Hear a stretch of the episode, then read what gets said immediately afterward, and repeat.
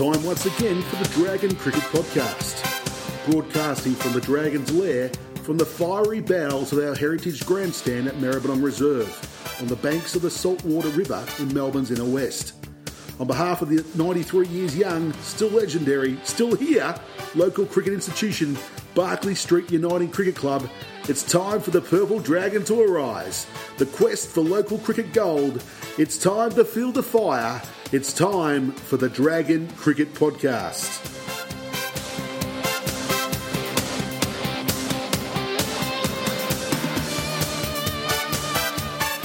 Bonus episode, special interview edition.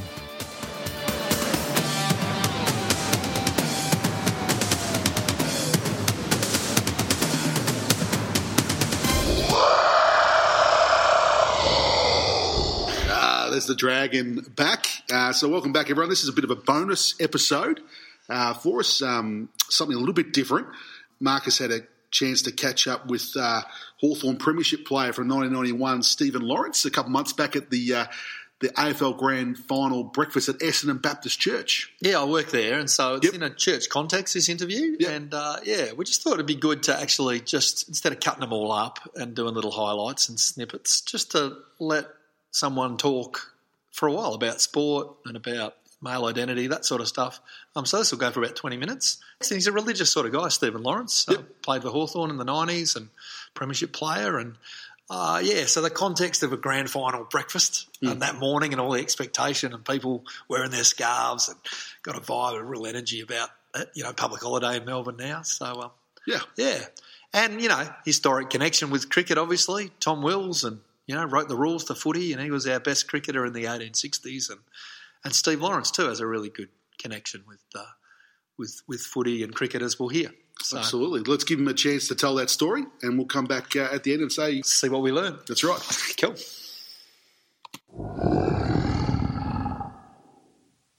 Excellent. So uh, it's Marcus Kerno here, the Real Rev. I'm at the Essendon Baptist Church Grand Final Breakfast. We're at my real job today. We're at Chris Lacey's uh, interviewing Merv Hughes uh, last week. Uh, I'm here with Stephen Lawrence, uh, 1991 Premiership player for uh, the Hawthorn Footy Club. G'day, Steve. Uh, how you going? Thanks for uh, yeah being part of the Dragon Cricket Podcast today. Pleasure. Cricket, cricket's always been one of my passions, so happy to talk about cricket anytime, even though footy was what I came Well, that's play. obviously uh, you're part of a golden era of uh, Hawthorn football and uh, Premiership player. We're here on Grand Final morning.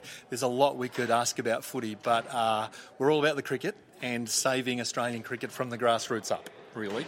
So we want to know about your sporting highlights, uh, really in cricket. What, what- what's what's your favourite? What's cricket mean to you? Well, cricket is really important because of my dad, principally, Yeah. who played Test cricket for South Africa. Yeah, Godfrey. Uh, Godfrey Lawrence. Goofy. Goofy was his Go- nickname. yeah, it's yeah, hard yeah. to give a nickname to Godfrey, otherwise you're calling him God or something like that. Now you're the big ruckman. He was pretty tall as well. He was. He was six foot five, a fast bowler. Um, played, I think, 16 years first class cricket for Rhodesia. Yep. He calls it Rhodesia. It's Zimbabwe now. Yeah. Uh, and then at the end of his career, got married to my mum and moved to South Africa. So he became eligible to play for the Springboks, which he did just the one season before having a, a back operation, and that really his cricket career. Yeah. But in that, he got 28 wickets against New Zealand and held a record for a long time for most wickets in a Test series uh, for South Africa. I think until da- Al- Alan Donald in the 90s, something like that. Um, and he got eight for 53 in one Test, and uh, he was a very good fast bowler. So yeah, so I grew up with cricket in my veins and in my bones. Yeah. Uh, so do you have a trundle yourself? Uh, you're a tall ruckman uh, in the footy. Uh, did you pick up any of your Well- dad's oomph? I did. I um, well, I, I only started playing footy when I was 11.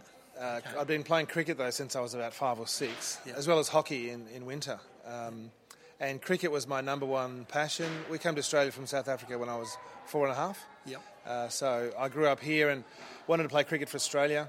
Yep. I As you do. I, I was basically a fast bowler, big in-swinging fast bowler. My action sort of meant I was an in-swinger um, and a big hitting middle order batsman. As you do. Was my uh, was my you know Park cricket specialty. Who'd you play for? I played for uh, my school. Well, I played for different places, uh, mainly Mount Gravatt, Mount Gravatt in Brisbane. Oh, yeah, great. And also Clairvaux College, which was my, my school. So. Yeah, fantastic, fantastic. Ah, nice. And tell us, what's it like? Uh, yeah, for a lot of us, what's it like growing up the son of a Test cricketer?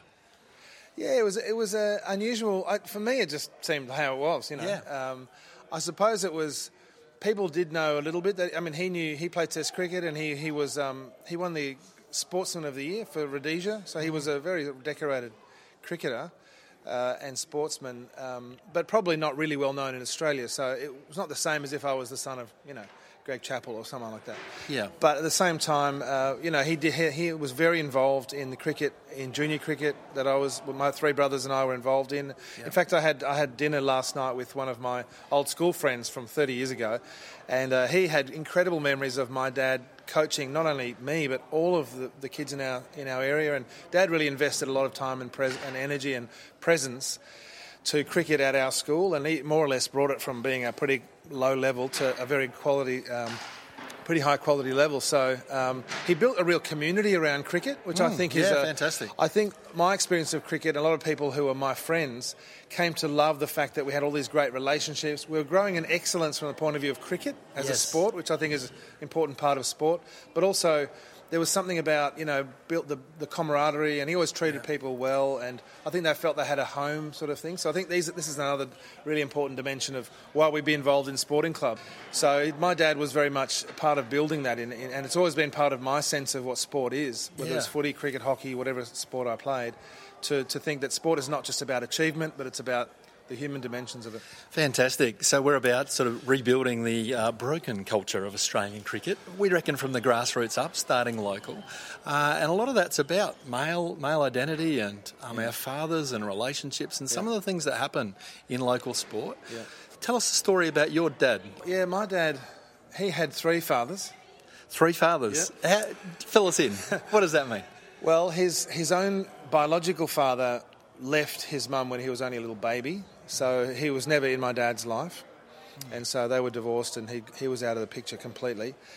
Uh, a few years later, my, my dad's mum remarried, uh, the person who became my dad's stepfather, who was very cold and distant, and my dad never really felt warmth or, or approval from this from this man who um, really retreated once my dad's mum got very sick and died when my, my dad was 13. So he was effectively an orphan at 13. Uh, had his stepfather was not really around, uh, occasionally, but no real presence. In fact, it was uh, my dad's mum's dying wish to send him to a Jesuit boarding school in Rhodesia or Zimbabwe, which he did do. But as a 13-year-old, he'd missed a couple of years of he'd missed a lot of schooling. His confidence was really low. He came into a school where he didn't know anybody, so there was all of that. As a teenager, is really hard, um, and so his life was in free fall, pretty much at that time.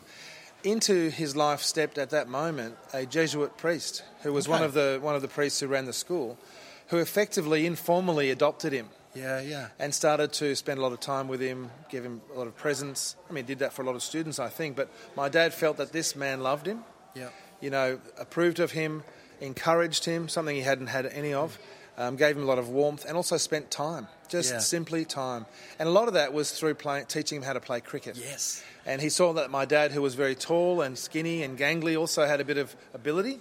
So little by little, he taught him how to play cricket, and lo and behold, after a period of time, he became very good at it. Ended up playing Test cricket. Uh, so, in fact, my dad, I'd say that the, great marks of my dad's life are cricket Yep. and also faith, Christian faith. Grew up as a Catholic, and it was very important for him, uh, and also the values that come with, um, you know, that he taught him. So, for example, I hear stories about my dad saying that Father Landreth, that was his name, this priest, Father Landreth said, "Look, you know, you'll, when you go on tour in a cricket game or you pl- after games, there's a lot of, you know, partying type of thing. You don't need to get drunk." You don't need to booze up to be one of the guys. You can be one of the guys. Don't be standing above anybody. Be there. Be present. Be there.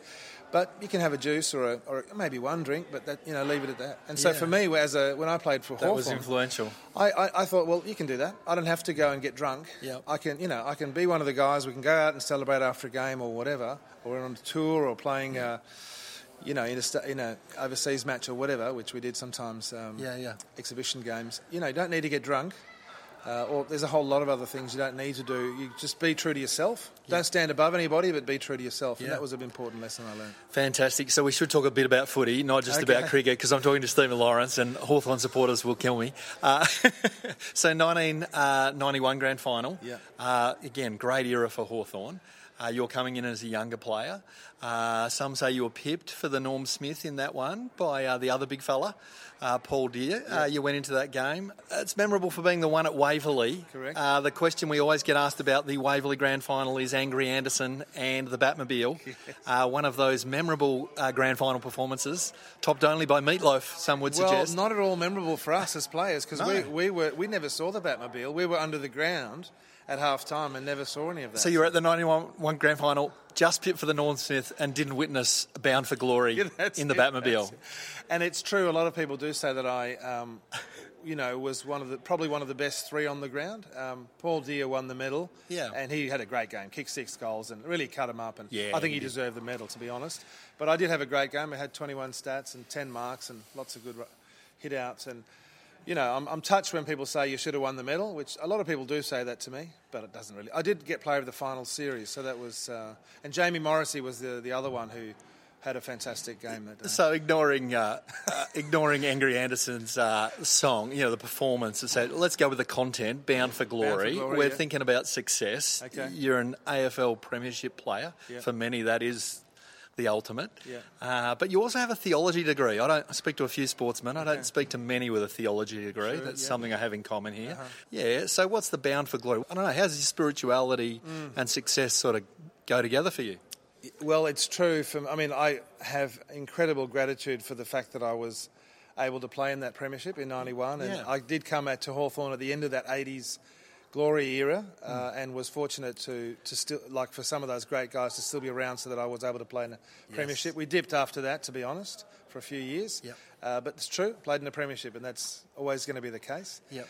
But it's not my greatest achievement. I, I mentioned I was giving a talk now before. I mentioned that my probably my greatest achievement, and of course, like all achievements, it's not only a human achievement, but it's always a gift from God, you know. Yeah. Uh, and that is my marriage and my family. Yeah. Um, I have six children, beautiful wife, and uh, we've been married 25 years. And that's not necessarily a, a given, given my background, because I had a Yeah. very, very painful teenage years with my parents' separation that went on. There was a lot of conflict in my home for about six years, and Yep. in the midst of all that was really where I actually had a real personal encounter with Jesus, Okay. uh, and in a deep way, and uh, and and realised that you know, in fact, it was through the wounds that I experienced that He kind of entered, and uh, and even though I was afraid of getting married for obvious Yeah. reasons, Yeah, um, yeah. My, the love of my wife Annie, and um, lots of other graces through sacraments, through prayer of other people, through lots of things. Really brought a lot of healing over the years, and uh, in fact, it's become a source of grace.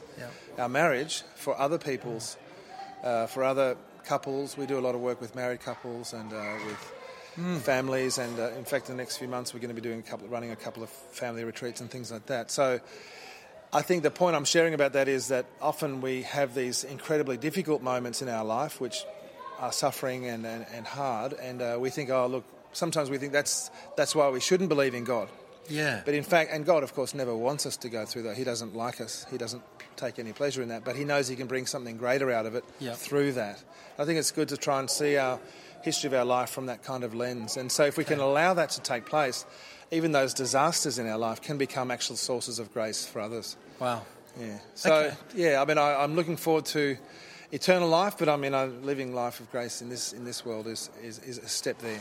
Okay, so I mean, uh, local cricket supports lots of young boys trying to become men, initiation, all that stuff. Yeah. To middle-aged blokes who might have had success in life, Yeah. a bit like yourself, but Yeah. might have had struggles or not have had that I, success and as I've well. had both. I've had both. Uh, Yeah. You know, I think I think Edward Thoreau uses a. He says that the uh, most men live lives of quiet desperation, Yeah. and it's a, it's, a, it's a- harrowing statement. In fact, not untrue. I don't think. Hmm. And I think I know one of the great quotes of um, Pope John Paul II, who's one of my heroes. Yeah. Okay. uh, for young men. He says that, and he's talking here about men and women being different. He said every young girl needs to know, especially from her father, that she's beautiful. Yeah. And every young man needs to know that he can do it. Yeah. He's got what it takes. And I think that has to be somehow at the heart of the message that older men and women communicate to young young people. Even, and I think this is one of the great points of uh, incredible. Um, what's the word? Um, insecurity that young men feel is that they don't have what it takes, and that's where we get all the bravado because it's all on the external. But deep down they don't really think that they can do it. Yeah, and I yeah. think we need to help them realise we know that you feel like that, but you actually can do it. Uh, but you need other. You, you need to know you're a son of God, and you need to know you have brothers. You can't be alone. Isolation is a killer. Yeah, yeah. Uh, and you need to also know that you have a, a role to, to shape the lives of others. You need to become a father for others in time. So, a son, a brother, and a father is actually at the heart of who we are as men. And if we can really discover that, then our lives will be satisfying for us and also incredibly blessed for other people. Fantastic. Well, there's some really positive messages there about positive masculinity. We hear a lot of negative stories and a lot of horrible things in the news, and the Australian cricket team's been struggling with some of its own identity and culture, Yeah, and yeah. Um, that's partly, yeah, some of the positive messages we're trying to give to other blokes. So thanks for that. Can I just say anything message. about yeah, that? Because for sure. um, one of the works that I do now is work in the area of leadership and Yeah. leadership principally as an exercise of character. Yes. not so much about roles and responsibilities, although those are important. But most leadership happens on a very informal, very day to day, ordinary level Yeah. uh, influ- in terms of the sense of how we influence other people, shape the culture around us. And it's interesting when we look at the fact that most significant failures of leadership are usually failures of character. They're not usually technical failures, and you use the Australian cricket team as an example. I mean, both Steve Smith and Dave Warner are among the best players who've ever played the game. Yes. And certainly as cricketers and, as batsmen, and uh, you could even argue as captain or vice captain. Hmm. But to actually choose to go down the track that they did, Yeah. which seems to have been instigated by Warner, as far as I can tell, and, uh, and acknowledged or allowed by Smith. Either way, even though he was hmm. the captain, he's Yeah. responsible.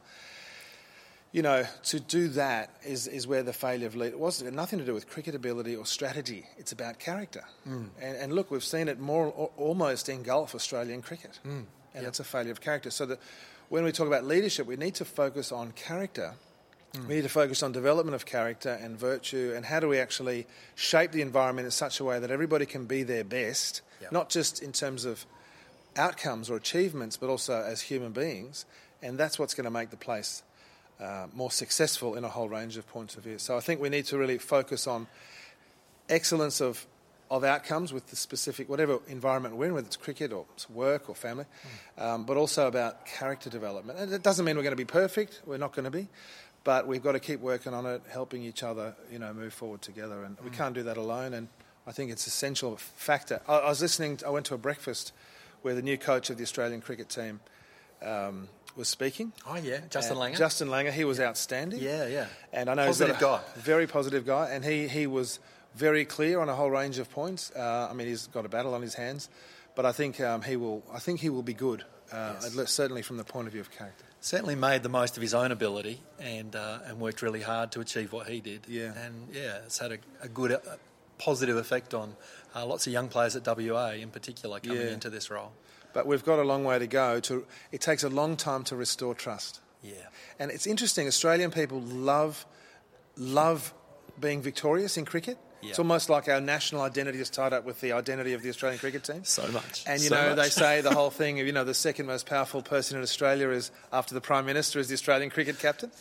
And you so know, right and so wrong all at once. it is. And, and but it's interesting. Even despite that, Australians don't approve of the cheating, yeah, and so we, we want to win. At, we say almost at all costs, but in fact not at all costs. Yes. What we want is we want to be fair, Yeah. tough, Yeah. hard, you know, on the edge, but fair. Yeah. And uh, but we also want to have integrity. We also want to be, you know, held to be held to be people of quality of character. And I think our reputation at the moment has got a lot of work to. to there's a lot of work to be building that back up. yeah. Uh, two questions. Yep. Uh, you mentioned today at the breakfast uh, you didn't play in the 1989 grand final. No, You're a young man. Yeah. Yeah, someone else got selected as Yeah. second ruckman just ahead of you. Was it Maginness? Uh, uh, no- um, oh, not Maginness. Scotty Maginness played in the back line on, on Ablett. He had Oh, nine sorry. goals kicked on him. No, it was um, Greg Madigan, Oh, Madigan, of Yeah, course. yeah, Yeah, yeah. sorry. who both of us, whoever was going to be in, was going to play his fifth match, AFL match. Yeah, okay. So now he got in, and Alan Jeans had said to us, look, we need a second ruckman. Like, this isn't the lead up to the... F-. And I hadn't had a good season that season. I was lucky to play the two games that I did. Right. I'd lost a bit of focus. Previous season, I'd had... I was out for most of the season with Yeah. a couple of injuries. Madigan deserved to be picked, and he did well. And Yes. so I don't begrudge that in any way. But it was a lost opportunity for me. Famous grand final. look, it was legendary, and it may never have come again. Unfortunately for me, So, how did you get back to play in '91? well, after '89, and I realised, you know, I could have played in that. You know, one of the great victories of Hawthorn's history. In fact, one of the great grand finals of all time. Uh, I thought, well, and I just finished my arts degree. I majored in humanities. Uh, I've do- done a lot of studies over the years, and theology being one. Yep. Um, I thought to myself, right, I'm not going to study this year. I'm not going to. I'm just going to put everything aside and focus on footy and really give it a, a good crack because otherwise I might be turfed out. so I sort of worked a lot on my strength and my speed and my fitness and uh, found that I actually um, had a really good season. I played every game in the seniors except except the one. So became a regular player that year. Uh, and then the following year was 91. Uh, and Greg Dear, i to my advantage, actually injured his knee and was out for the season. And I was essentially coming in from second ruck to becoming the number one ruckman. And it just so happened I had a, a great season. We, we won the premiership at the end of the year, and you know, mm. I had I was player of the final. So opportunities emerge. Sometimes you you just got to be at the right place at the right time and take the opportunity and be ready for the opportunity Yeah. because I think, and you don't know when it's going to happen. So readiness requires a lot of unknown, Yes. but it's just about working hard and, and making the most of it. Speaking of unknowns, uh, last question. Uh, prediction. We're just hours away from Okay. the uh, grand final. Uh, Collingwood and West Coast. Uh, by the time this goes to air, uh, the result will be out. Now, my co host just predicted that Peter Siddle was going to get selected in the Australian team last episode and came off out of the blue. Okay. So uh, we're on a prediction roll here. Who are you backing for today's game? Who I'm backing to win is West Coast. Yep. Relatively comfortably. I don't think it'll be an easy game, but I think they'll win. I'm tipping by 25 points. Okay. I think um, And what are the key factors there? key factors are the fact that uh, West Coast lost three years ago. Yep. and that will burn. Yeah, Collingwood has come out of nowhere. Really, I mean, they've had a bit of a journey. I think, and I like. I'd love to see them win. To be honest, for Buckley, I love Nathan Buckley. I think he's been amazing. Yeah. Uh, but I think I think they're too strong, too, too balanced right across the board, and I think that the major strength, as opposed to the major weakness, is going to be the difference, and that is. Uh, centre half forward for West Coast is um, Josh Kennedy. Yep. And um, Tyson goals. Goldsack, he's, he's, he's a bit underdone. You know, look, it's, I'm loving him. I'm loving to see him come up, but he's actually been a bit of a weakness, and they've got through despite his not performing at a high Yep. level. And I think Kennedy will be just he'll probably. What about the big goals. American?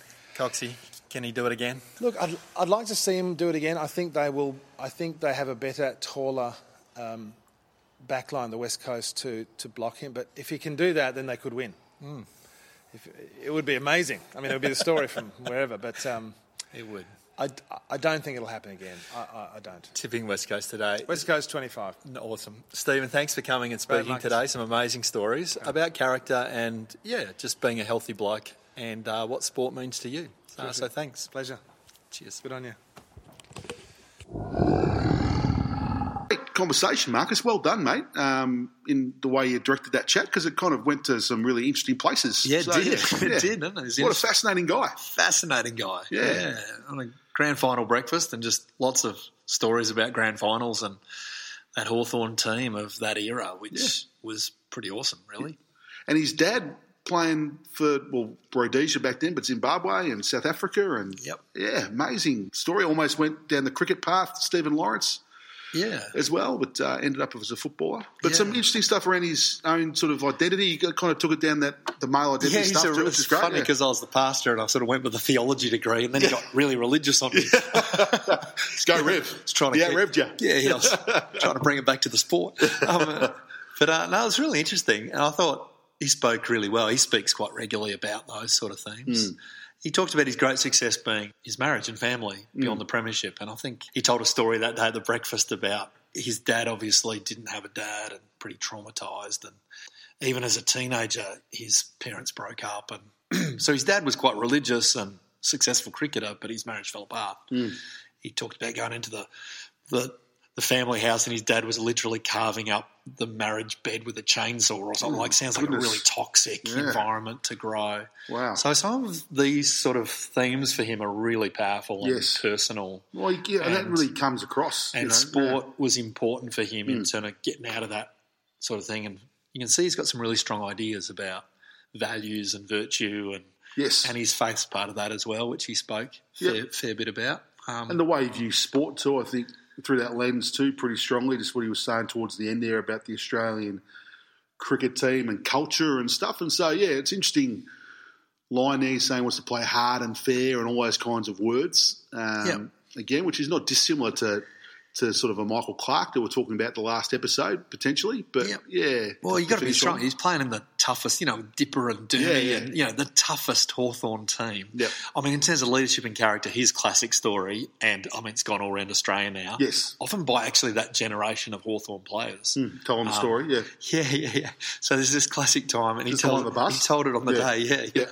where he, they're on a team training camp to Phillip Island or something, and the bus driver turns on a porno as they're all heading down in the bus, and he's the young bloke, 22 or something, and he literally sitting at the back because he's the ruckman, so he's got his legs extended at the back of the bus Mm. Yep.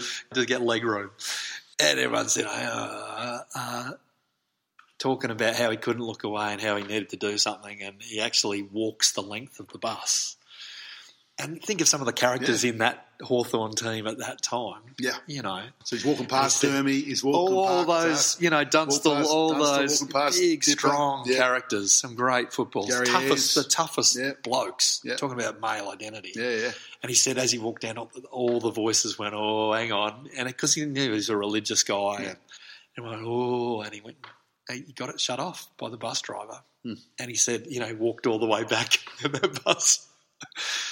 But um, it wasn't until twenty years later that I think it was Andy Collins or some of those Hmm. other Hawthorn blokes actually used it when they were coaching other teams to talk about the right. gutsiest, what leadership is and what character is. Yeah. And you know, no one ever talked about it ever at the team until 20 years later. And now that story's gone viral Yeah, all over yeah. Australia. He uses it at his speaking as a Yeah. real demonstration of often leadership and character and identity is really found in the ordinary, those little moments Yep. uh, that That you define. can't really predict. Or Hmm. yeah, so these footballers talking about is the gutsiest demonstration of leadership that they ever witnessed. Yeah, it's not, dip, part of not that. Dipper playing with a with a Well, you know, there's all that Yeah, legendary '89 yeah. grand final, and that was all part of that interview, which is great. It was so cool talking about the footy and all that. But um, yeah, the, the other one I thought was interesting was his like Pope John Paul as though his sort of hero for male identity. I know we've got our little uh, male identity cricket team Yeah. sort of selections going there. Interesting do- nomination. would- You're a bit of a Catholic, Chris. Uh, He's just a bit of a one. you Yeah. you know. I hang out with Baptists a bit, but yeah, I'm still Catholic. Yeah, yep, yeah, yep. christened and all that. What Yeah. do you What do you reckon? Does uh, Does John Paul get it in? Uh, He probably doesn't get into my team.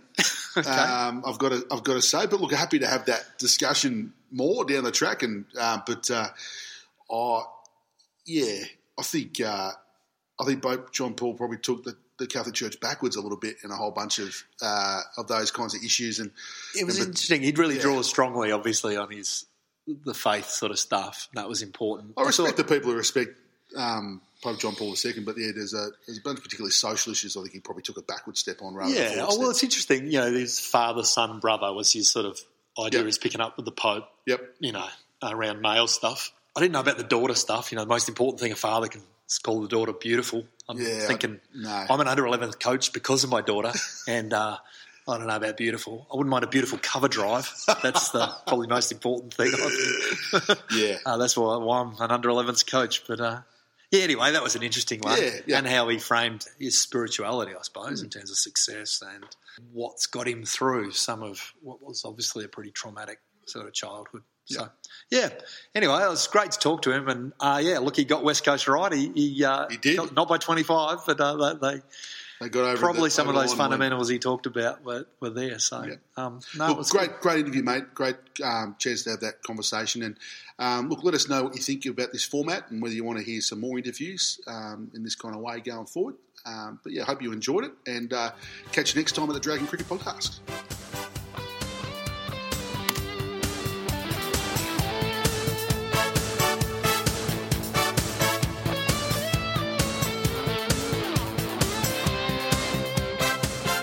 Listening to the Dragon Cricket Podcast, broadcast from the Barkly Street Uniting Cricket Club of Melbourne's Inner West.